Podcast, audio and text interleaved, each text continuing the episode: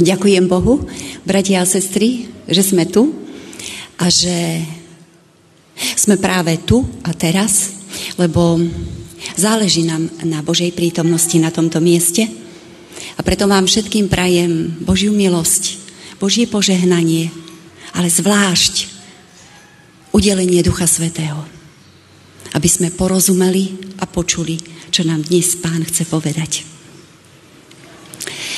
Uh, Čítali sme Evangelium podľa Marka, e, verš 12. E, kapitolu, 28.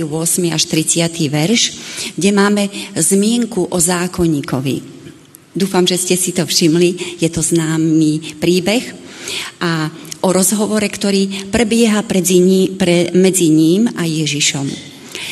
Ale kvôli kontextu si vám poviem ešte niekoľko vied predtým. Ešte skôr, ako tento zákonník príde k Ježišovi, sa odohráva jedna udalosť a to je diskuzia. Je tam Ježiš obklopený farizejmi. A farizeji majú vždycky dobré otázky. Otázky, na ktoré majú už aj dopredu určené odpovede. A práve tento zákonník, zdá sa podľa iných evangelistov, že nezapájal sa do tejto diskuzie, ale práve on si všimol, že tie odpovede boli presne také, ako to cítil a vnímal aj on. A z toho budeme vychádzať. Ešte je dobré, ak poviem, že zákonníci boli tí, ktorí prepisovali zákon, ale ho aj vyučovali. Takže dnes by sme ich mohli prirovnať k našim právnikom. Na rozdiel od záznamu u iných synoptikov, jedine Marek tohto zákonníka oceňuje a pochváli ho. Eh, pochváli, eh, zákonník teda pochváli Ježiša. Čo ostatní nespomínajú. Ehm, Marek nepíše, že eh, tento zákonník prišiel za Ježišom preto, aby ho pokúšal, ale práve naopak prichádza k nemu bez predsudkov, nechať sa ním presvedčiť. A to je ten Prvý moment, ktorý je v našom, rovnako ako u zákonníka, živote veľmi dôležitý.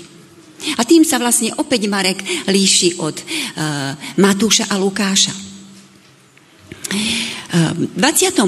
verši sme čítali, že zákonník mu dáva veľmi dôležitú otázku. A otázka je, ktoré je prvé prikázanie zo všetkých. No nebol by to zákonník, keby sa nezaoberal zákonom a keby tá otázka nevychádzala práve z jeho praxe. Tak či tak, či je pravda na jednej alebo na druhej strane, e, zákonník kladie veľmi dôležitú otázku Ježišovi, a veľmi závažnú. Viete prečo? Pretože v kazuistickom židovstve z obdobia druhého chrámu bolo na základe interpretácií Tóry vypracovaných 613 konkrétnych predpisov. Tie boli rozdelené na 248 prikázaní a 365 zákazov. 365, ak si to rozdelíme, je to na každý deň jeden zákon. 248 je číslo, ktoré dali dokopy na základe toho, že v ľudskom tele sa nachádza 248 e, kostí a údov. To len ako na rozšírenie tejto témy. E, ďalej ale, to ešte som neskončila, teda oni ešte neskončili, ešte tieto príkazy boli, e, tieto predpisy boli hierarchizované na veľké a malé. Takže asi prirodzene uznáme, že táto otázka bola naozaj aktuálna a verím, že by zaujímala aj nás, pretože ľudia chceli vedieť nejaký ten hlavný princíp, zásadu, od ktorej by mohli odvíjať všetko to ostatné. Ale e, zdá sa, ako keby Ježiš neodpovedal zákonníkovi na tú otázku. Všimli ste si to? Neodpovedá mu priamo, ale e, ak ste si všimli, je tam citácia z Deuteronomia 6. kapitole, verše 4 až 5. A tam je e, to vlastne vyznanie viery v pána, jediného Boha, s následným prikázaním lásky k Bohu. A je to práve Marek, jediný, ktorý toto vyznanie napíše a ukáže nám ho. A je to vyznanie a modlitba Šma Izrael. Počuj Izrael. Počuj Izrael, pán je náš Boh, pán jediný. Ak v starom zákone máme slovo počuj, je to veľmi závažné slovo. Znamená, dávaj pozor, pôjde ďalej niečo veľmi dôležité. Dávaj pozor. Sústredené počúvanie bolo a je aj dnes veľmi problematické. Aj pre nás. Nehovoriac už o počúvaní s porozumením, však učitelia poznajú to zo školy. Je to náročné. Aj dnes, teda, ak sme už pri deťoch, poznáme stav, ktorý sa prejavuje už u detí a volá sa to porucha pozornosti. To asi ste sa s tým stretli však. Deťom e, s touto črtou zvykneme hovoriť tiež, že sú to deti zasnívané, alebo ja neviem gramaticky, aké zasnené. E, je tam aj jedna, aj druhá poloha, nejako som to veľmi neskúmala. To sú deti, ktoré sú stále v niekde inde, proste snívajú. A typickým znakom je, a to skúsme sa aj my do toho vložiť ako dospelí, neschopnosť primerane sa koncentrovať na určitý podnet v dostatočne dlhom čase. Isté, že začiatok áno, ešte chvíľku za začiatkom, ale potom už stačí. Zvyčajne takto to dopadne. Nie je to problém len u detí. Ja si myslím, že s týmto zápasíme aj my dospeláci však. A musím povedať, a to som už spomínala v jednej kázni, že tento problém mali aj učeníci. Skúsime sa pozrieť aj na nich. Ježiš hovoril o svojej ceste, ktorá je pred ním. Na konci svojho života, pred ukrižovaním. Hovoril o tom, že bude trpieť, že bude mučený, že zomrie na kríži a že na tretí deň vstane. Ježiš vedel, že kvôli tým vlastným predstavám, ktoré aj učeníci o Mesiášovi majú, ho nedokážu v danej chvíli počúvať. A Ježiš vedel, že bude ich musieť na tú udalosť pripraviť. A preto čítame v Evanieliu podľa Matúša v 16. kapitole, verš 21. Čítam ho preto, aby ste videli, aký láskavý je Ježiš, aký starostlivý je Ježiš a nenechá nás v nevedomosti, ale nás pripravuje na budúce udalosti. A tam čítame. Od tej chvíle začal Ježiš svojim učeníkom vyjavovať, že musí ísť do Jeruzalema a mnoho trpieť od starších, veľkňazov a zákonníkov a že ho zavrhnú, zabijú ho, ale on tretieho dňa vstane z mŕtvych. Čítame o tom ešte teda 16. kapitole, 17. kapitole, 20. kapitole. A teraz si spomente na tie udalosti, lebo my už vieme, ako to dopadlo, teda ako skončil život Ježiša Krista. Máte pocit, že keď Ježiš bol ukrižovaný a zomrel a bol pochovaný, že učeníci to zvládli, alebo rozumeli tomu, alebo spomenuli si na niečo? Ako sa cítili? Boli v zúfalej situácii. Plakali, boli nešťastní. A kde boli? V Hornej dvorane. Najprv tam e, máme aj myšlienku, boli schovaní niekde hore. Áno, horlivo sa modlili, ale dôvodom bol strach, čo s nami teraz bude. Stratili sme nášho Ježiša. Ježiš medzi nami nie je. Ako budeme žiť ďalej?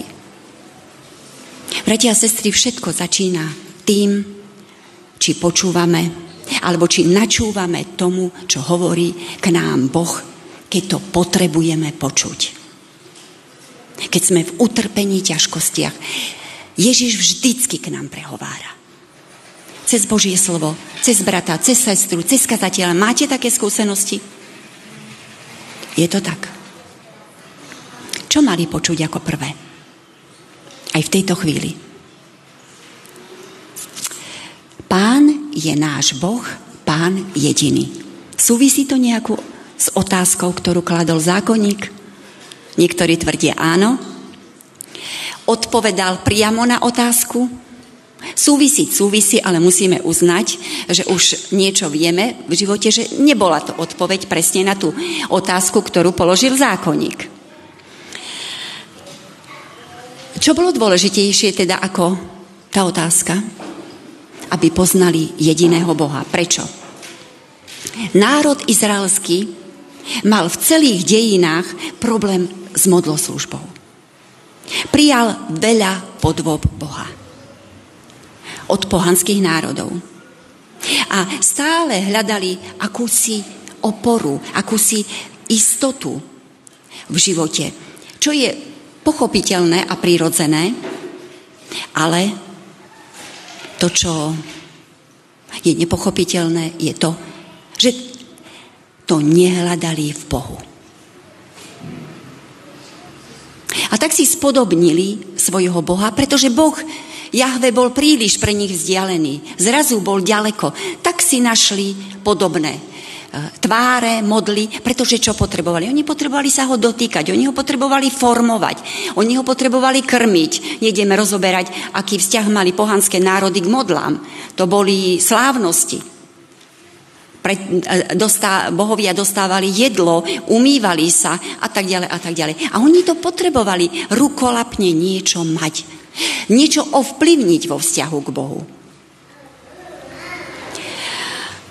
Boh Jahve bol pre nich jedným z mnohých bohov. Viem, že niektorí si teraz poviete, ale toto nie je náš problém. A možno máte pravdu. Ale napriek tomu položím jednu otázku. Skutočne máme len jedného Boha?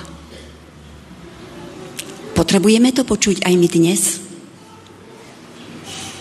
No, Zase, niekto povie, asi si budeme musieť zadefinovať, kto je Boh. Ale to opäť nie je to, o čom teraz chcem hovoriť. Ale keby tu niekto bol, mohol by mi protirečiť a povedať, no teda povedzme si, kto je Boh. A zistíme, či máme viacerých bohov. Možno inokedy. Ale na touto myšlienkou ešte neskôr budeme uvažovať. A ja pokračujem ďalej a pýtam sa, akého Boha uctievame. Máme k nemu osobný vzťah.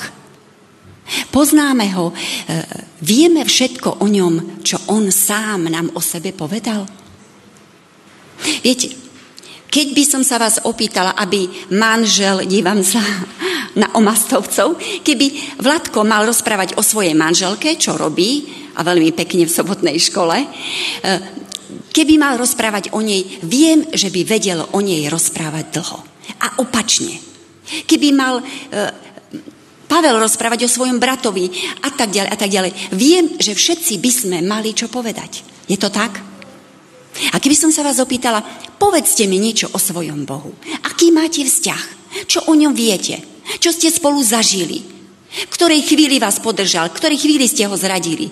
Ako dlho by to trvalo v časovom rozmedzi? Tak dlho, ako keď rozprávam o manželovi, o milovaných deťoch?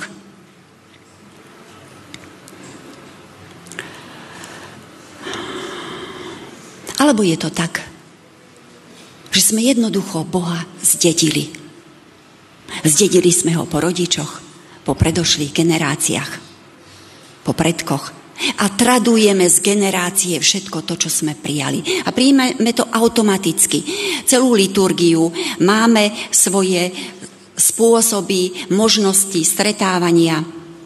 Niektorí sme sa narodili ako adventisti, iní sa narodili ako kresťania, nebudeme to konkretizovať. Máme sobotnú škôlku, do ktorej sme vyrástli. Potom sme išli do mládeže, potom je sobotná škola, máme kázania, máme svoje programy, výlety. Cítime sa dobre. Ale koho skutočne uctívame, keď prídeme na toto miesto?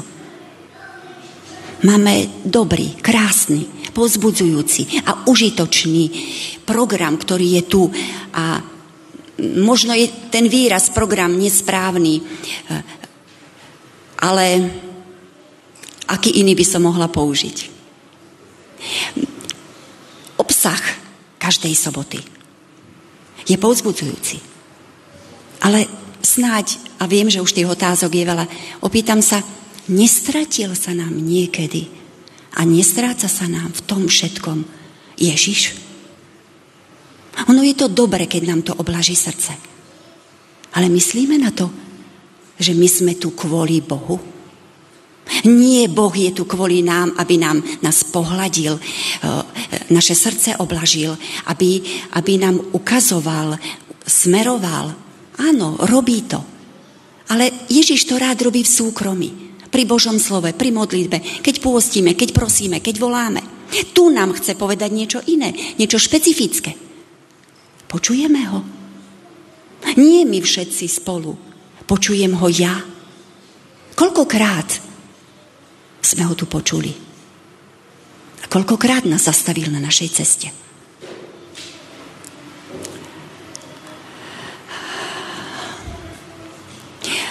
Koho naozaj uctievame a koho počúvame? Ja viem, e, autoritou našej viery, nášho poznania môže byť kazateľ, môže byť niekto, ktorý je nám blízky, možno nejaký teológ, brat, sestra – ale ak máme takto získaný pohľad viery, neoverený vo vlastnom osobnom živote, môže nás to sprevádzať celý život. Pretože ho nikdy nebudeme meniť. A budeme spokojní s tým, aké máme poznanie, s tým, ako sa cítime, s tým, ako prežívame sobotu. Lojalita k spoločenstvu, k nám blízkym autoritám viery je na určitý čas veľmi dôležitá. To nepopieram. Začína naša duchovná cesta, stretneme kazateľa, stretneme brata, sestru, ktorí nám pomáhajú. Vedeli by sme rozprávať nádherné skúsenosti. Ale to nie je všetko. Ono to má aj druhú stranu. A evanielia nás na to upozorňujú. Hovoria o tom, že aj tu bola nejaká skupina ľudí, ktorá mala veľký vplyv na celý národ. A ľudia, tú skupinu ľudí počúvali, boli k ním, lojálni boli k ním, otvorení, ústretoví. Ale viete, čo sa stalo? Práve preto, že dostali obraz Mesiáša, ktorý táto skupina predstavilo, predstavila, stalo sa to, že Ježiš bol blízko pri nich a oni ho vôbec nepoznali. Nezhodoval sa s tým, čo im bolo predstavené. Prečo? Pretože im chýbal ich vlastný obraz o tom, aký má prísť Mesiáš. Aký bude, čo bude robiť, ako bude žiť a ako bude uzdravovať a robiť zázraky. Dívali sa očami tých, ktorým dôverovali. Bratia a sestry, ale Boh nám dal naše oči, naše srdce, našu mysel, ktorou máme sa priblížiť k Bohu.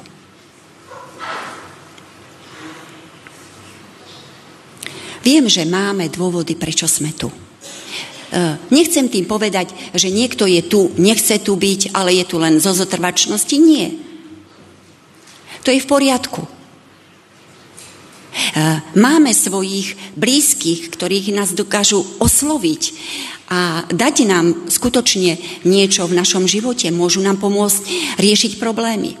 Ale ten skutočný problém nastane, ak ostaneme na tomto mieste, v tomto bode príliš dlho, alebo zájdeme príliš ďaleko, tak ďaleko, že sa už nevrátime. Že už potom, aha, tu je Ježiš, pojme, ale toto nie, toto nie je. Už, už naše poznanie je ďalej.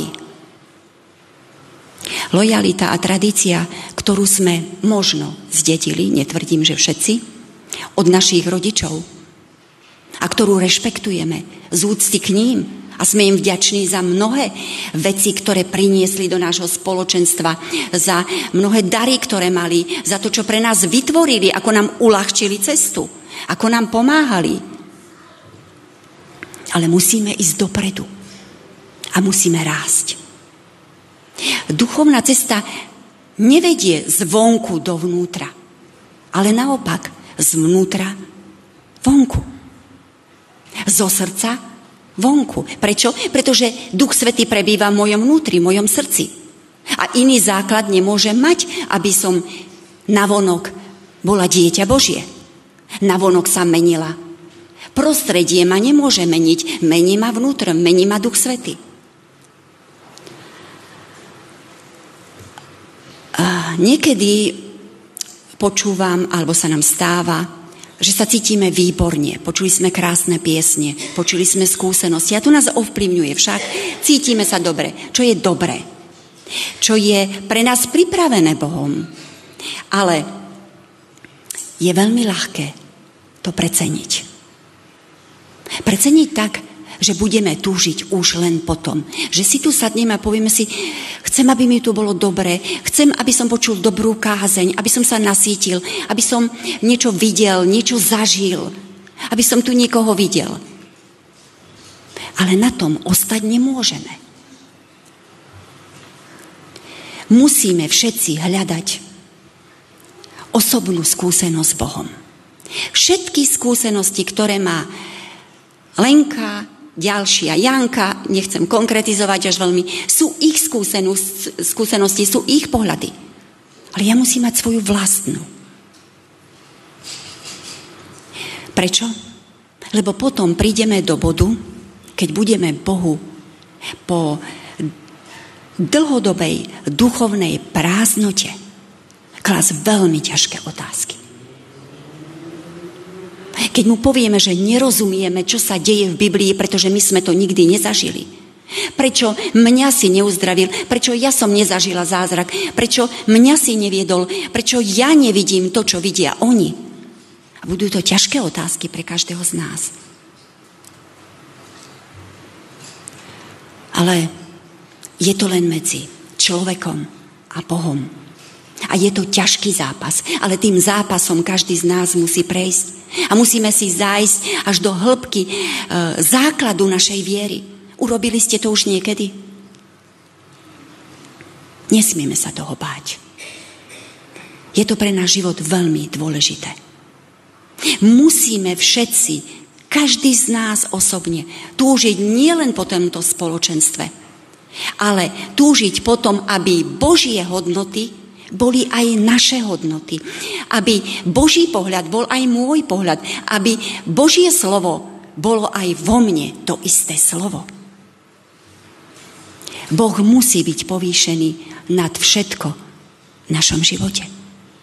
Inak to nejde. A potom budeme schopní naplniť výzvu z 30. verša 12. kapitoly Evanília Markovho.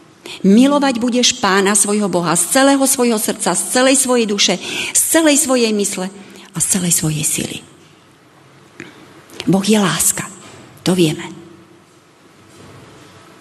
Ale Boh od nás očakáva, že ho budeme aj my milovať. On netúži po inom vzťahu. On netúži po spoločenskom vzťahu. On netúži dokonca ani po rodinnom vzťahu. On túži po vzťahu lásky. Pretože on lásku má. A na prvý pohľad sa možno zdá, že Boh si ako keby vynúcoval túto lásku. A môžeme mať ten dojem, a to práve z Deuteronomia, zo 6. kapitola, tam je 6. verš a ten, tam sú tieto slova, to je Šma Izrael, počuj Izrael, táto časť. A tieto slova, ktoré ti ja dnes prikazujem, nech sú v tvojom srdci. Nemáme radi príkazy však. To sa nám už vôbec nepáči. Priam sme na ne alergicky.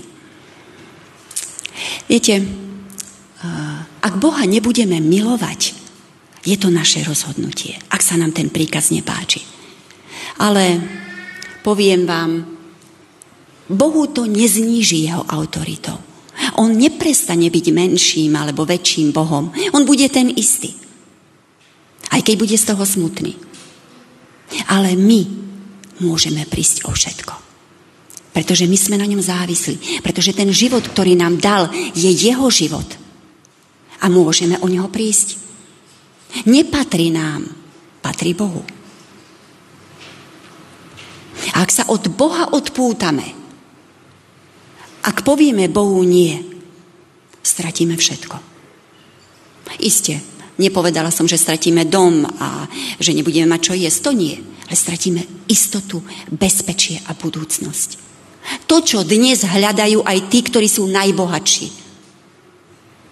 To, čo tak veľmi potrebujeme a niekedy veľmi neskoro na to prídeme, že to potrebujeme. Ale pretože sme jeho deti, tak to ukážem na príklade e, rodičov a detí. Máme cestu a máme priechod prechodcov. Deťom vysvetlíme, o čo ide, že na druhú stranu frekventovanej cesty, každej cesty, môžu prejsť len po určenom, eh, na určenom mieste. Pre koho je tento príkaz dôležitý? Pre rodičov alebo pre deti? Viete, keď sa niečo tragické stane, pretože deti nás neposlúchli, rodičia budú veľmi smutní a ja si to neviem ani predstaviť. Tú bolesť, ktorú rodič musí prežiť. A ani si to nechcem predstavovať. Ale bolesť časom prejde, ale viete, čo sa stane? Tie deti môžu prísť o život. A to je oveľa väčšia tragédia. Rodičia majú právo to od svojich detí vyžadovať. Aby dodržiavali toto pravidlo. Je to tak? A viete prečo? Majú právo napriek tomu, že je to príkaz a prísny príkaz. A to na základe ich lásky k deťom. Pretože to robia, lebo ich milujú. Neprikazujú im to preto, že majú takú povahu príkazov, ako niekedy deti vidia svojich rodičov. Ale pretože ich milujú. Aj keď sa im to nepáči. Príkaz na základe lásky, a to je náš prípad, o ktorom teraz hovorím, je iný ako príkaz na základe trestu. Toto je príkaz na základe lásky. Boh je náš otec a my sme sa jemu narodili. Boh môže všetko. Či to chceme uznať alebo nie. Viete, niekedy mám pocit, že u šéfa, šéfovi dovolíme, aby mohol všetko. A viete, že niekedy sa tak aj šéfovia zachovajú, že môžu všetko, ako keby. Ale Bohu to nechceme dovoliť. Bohu povieme toto áno a toto nie. Boh môže všetko, lebo je Boh, ale to ešte nad tým, lebo nás miluje.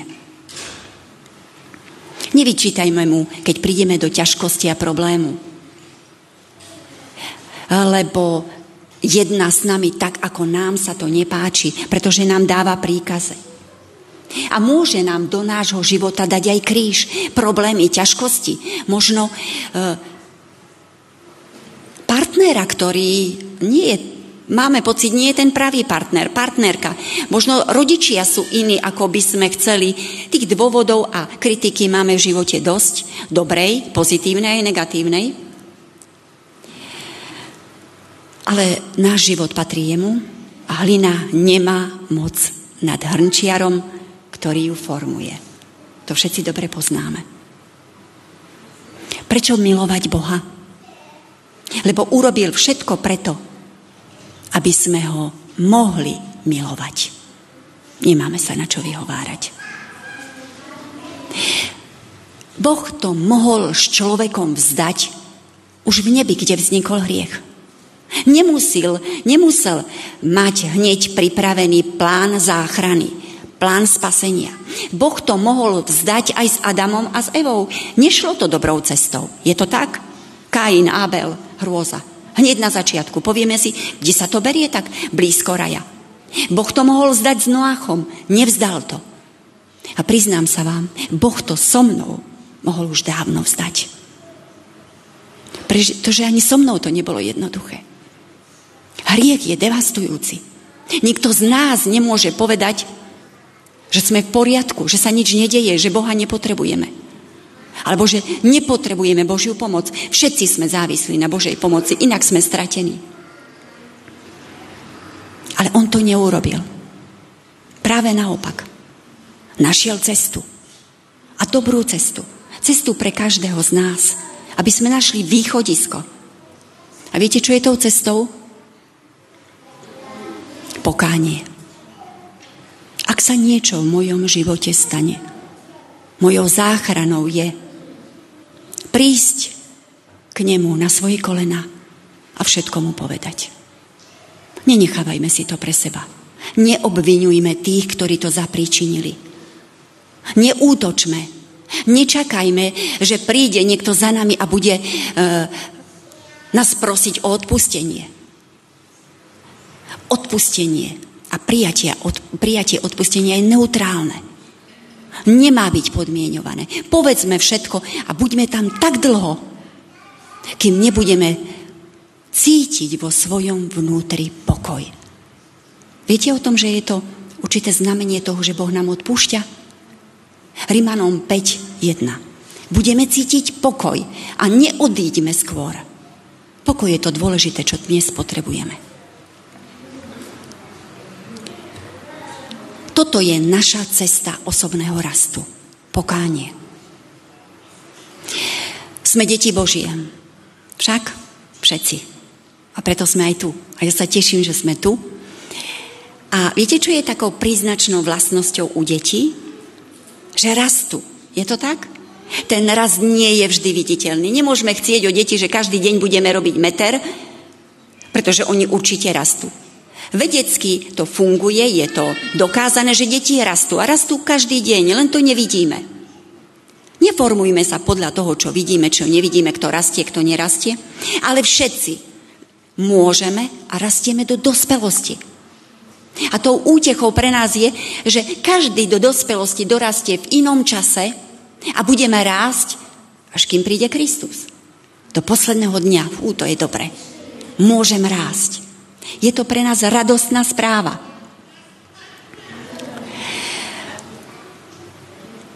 On nás miloval prvý. A preto on má právo nám radiť. A on nám radí toto budeš milovať Boha z celého svojho srdca. Teda z lásky, nie z donútenia. Plus, budeš milovať Boha z celej duše. Čo to znamená? Celým životom. Duša to je život. Celým životom. Nie len časťou dňa a časťou života. Celým životom. Plus z celej mysle zo všetkých svojich hodnôt, ktoré tu v mysli máme. Zo všetkého toho, čo nám je vzácne, po čom túžime, čo chceme mať. Aj z toho, čo sme stratili. Plus z celej sily.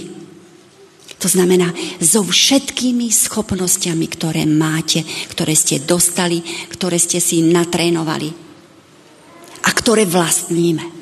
Všetko použijeme preto, aby sme ho milovali. A teraz si dáme rovna sa a to znamená milovať Boha celou svojou bytosťou. Skúsili ste to už niekedy? Poďme sa do toho pustiť. Je to úžasné, je to dobré. Budeme prežívať harmóniu a pokoj. Boha nesmie nikdy nič prevážiť. Viete, o čom sú váhy? Nesmie prevážiť. Ak to preváži, to znamená, že niečo nie je v poriadku. A v Evaníliu čítame aj o tom, že niektorí ľudia sa k Ježišovi jednoducho nehodia, pretože tam niečo prevažuje. A poznáme prípad bohatého mládenca však. Prišiel úprimne za Ježišom. Ježiš sa mu venuje, rozpráva sa s ním, ale nakoniec bohatý mládenec odchádza smutný. Viete prečo? Lebo mal iné hodnoty. Hodnoty, ktoré prevážili Ježiša. Mal iný pohľad na veci. A preto odišiel smutný. Vybral si to svoje. Kristus žiada mimoriadný vzťah nad všetky vzťahy. Iba vtedy sa na našej duchovnej ceste Boh stane dôležitejším a prevýši všetko ostatné.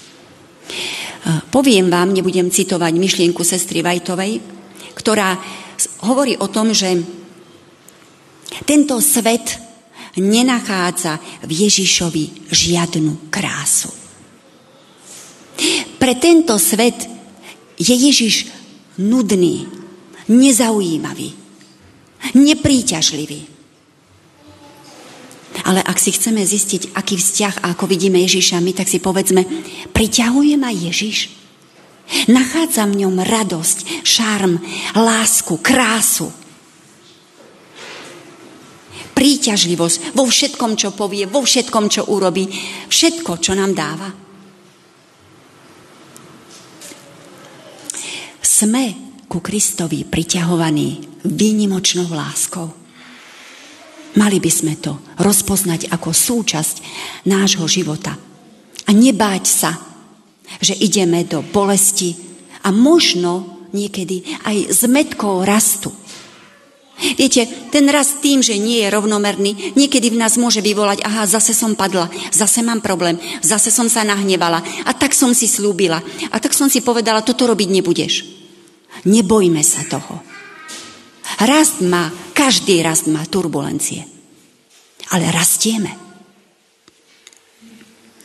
Uložme si to, tak ako hovorí Deuteronomium 6, čo sme si čítali, do srdca, prosím vás.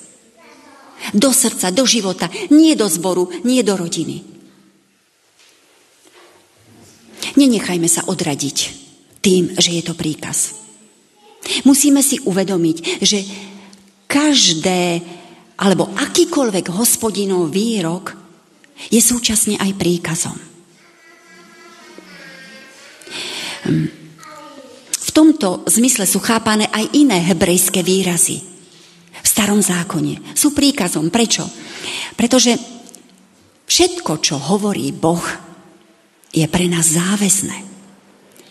Používame slovo príkaz a to nám je také, máme voči nemu averzie. Ale príkaz to je záväzok. To je niečo, k čomu ja sa musím postaviť seriózne a zodpovedne. Všetko, čo hovorí Boh, by malo byť rešpektované. A skúsme sa zamyslieť nad tým, čo z toho, čo povedal Boh pre nás, môže byť, alebo nemusí byť záväzné. Vedeli by ste mi povedať? Nemyslím um, his, um, samotné texty, ale myslím priamu Božiu reč, ktorá je vždycky v úvodzovkách a predtým končí dvojbodkou. Je tam niečo také? Našli ste tam niečo? Poviem vám skúsenosť zo školy, keď som ešte študovala v rámci bakalárskeho štúdia, mali sme profesora, ktorý bol starozákonník a samozrejme jeho prvou vecou bolo ísť do Izraela, rozprávať sa s rabínmi a tak ďalej. Ja dodnes si to pamätám, uh, že povedal, viete, keď som sa s ním tam rozprával, a nebudem podrobne, uh, ukázal som mu jeden problém a pýtal som sa ho, prečo toto robíte takto, keď mne to vychádza z textu, hebrejského takto. Ja tomu nerozumiem. A ten rabín tak stručne povedal, no ani ja. Ale zachovávame to preto, lebo to povedal Boh. A diskuzia sa skončila. A ja často na to myslím, pretože aj ja mnohokrát sa búrim a mám nejaké problémy. Potom si na to spomeniem. Povedal to Boh. A ty musíš mlčať. Boh to povedal jasne. Okolnosti a veci okolo nás nie sú neutrálne. Vždycky nás ovplyvňujú a vždycky nás budú ovplyvňovať. A nie sú ani nepodstatné. E, vždy nás nejakým spôsobom budú ovplyvňovať a vždy budeme rásť. Budeme rásť, ale na, dru- na druhej strane môžeme aj klesať. Buď sa v živote ku Kristovi približujeme, alebo sa vzdialujeme. A neospravedlňujeme sa tým, že to nevidíme.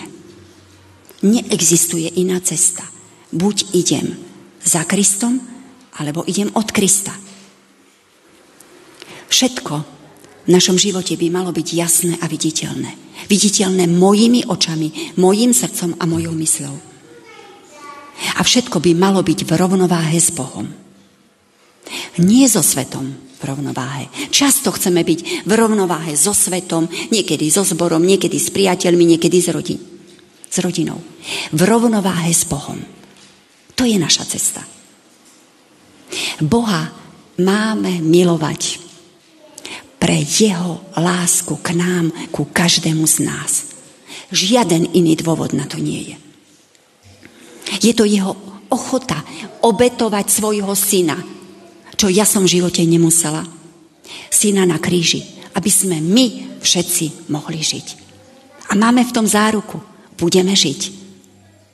Takýto rozmer má Božia láska k nám. Myslím si, že by nebolo fér Bohu dávať menšiu lásku, ako má On k nám. Prajem vám všetkým, aby sme to prežili. Aby sme Bohu dávali to, čo máme v živote najvzácnejšie. Amen.